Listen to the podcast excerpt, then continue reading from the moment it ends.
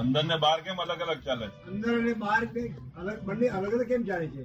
અંદર અને બહાર બંને અલગ અલગ કેમ ચાલે છે? કેમ અલગ લાગે છે? બધું અલગ જ છે. અલગ જ છે. ઉપરના કંઈક અલગ આપણા વિચાર અલગ આપણા ચાલતા હોય. આપણે અલગ કામ કરતા હોય અને અંદર કઈ બીજું ચાલતું હોય. એ અંદર અંતસ્કરણ છે બહાર બાહ્યકરણ હા. હા તો એનો પછી મેળ આપણે કેવી રીતે ખવડાવવો? અંદર અંતસ્કરણ છે. અંતસ્કરણ તમારે ક્યાં ખવડાવવાનું છે? તમે ઉલટા અંતસ્કરણ તાબે છો. હા તો એ તો વાંધો છે. ના એ તાબે છો. તેમજ મેં છોડાયેલા પણ છૂટ્યા નહીં તો તારા રસ્તે તમારા રસ્તે ચાલ્યા.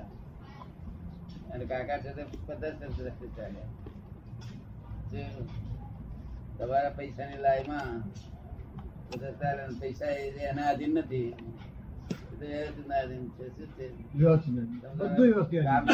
કામ કરે જાવ અને વ્યવસ્થિત એનું ફળ આપ- જ દેજે તમે એટલે તમારે તો આ ખાલી નાટક ને પેટ બજાવવાનું છે પેલું તો બધું પેલું અંદર ચાલ્યા કરવું છે શું ચાલવા કરવું છે અંદર ઉપર તો ઘણી ઈચ્છા હોય આપણી, પણ અંદરથી બધું અલગ આપણને ધકેલતો હોય. ના તમે તો બહુ નાના વેપારી, પણ મોટા વેપારી કરોડો ના વેપારી પણ એમ કે એક ક્ષણ ચૂકતા નથી? એક ક્ષણ ચૂકતા નથી. છતાં વેપાર સુંદર ચાલે, ઉલટો સુંદર વેપાર ચાલે, શરીર શરીર કંડમ થઈ ગયું તો સારું થાય. હાથ હાથ એક રોગ આવ્યો હોય ને તો પણ ઓલરાઈટ મટી જાય. કિંમત સમજાય નહીં એટલે શું થાય? જેને સમજાય એને લાભ આ એટલા માટે મેં કહ્યું ફરી જ્ઞાન લઈ લો ફરી બેસી જાઓ.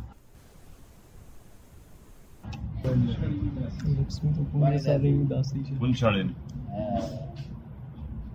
જેટલી તમારે ગુણ નહીં હોય એટલું જ ફળ આપે. બે ગુણસારી માણસ તો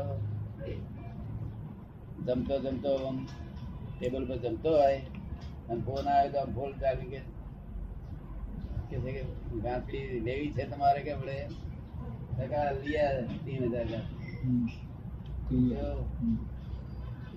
અને બે દાડા પછી ખબર આવે. કે સો સો રૂપિયા વધી ગયા તો શું? એટલે ત્રણ લાખ છે પણ શું મહેનત કરી? મહેનત કરવાથી તો મજૂરોને રૂપિયા સો આઠ દસ દસ રૂપિયા મજૂરી ના મળે લેબર ધર્મ કરવાથી જ બધું મળે. કયો ધર્મ? કયો ધર્મ કરવો? પોતાનો સ્વાભાવિક ધર્મ.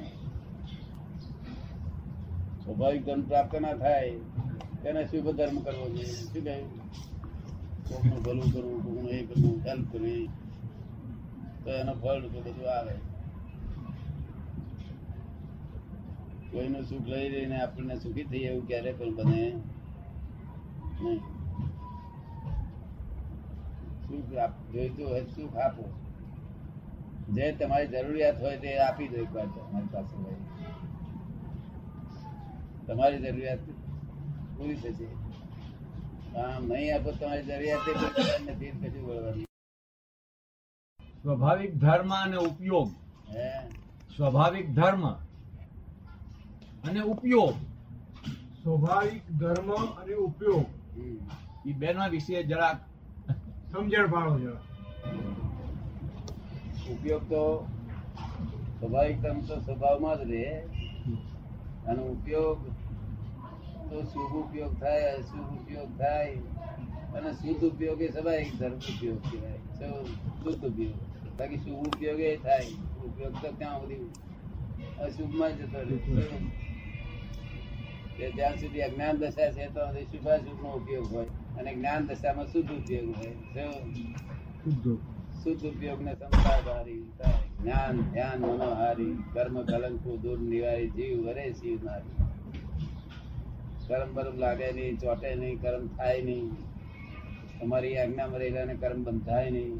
અનંતા જ્ઞેય અને જાણવામાં પરિણમેલી અનંતી અવસ્થાઓમાં હું સંપૂર્ણ શુદ્ધ છું સર્વાંગ શુદ્ધ છું જાણવામાં પરિણમેલી અનંતી અવસ્થામાં હું સંપૂર્ણ શુદ્ધ છું સર્વાંગ શુદ્ધ છું.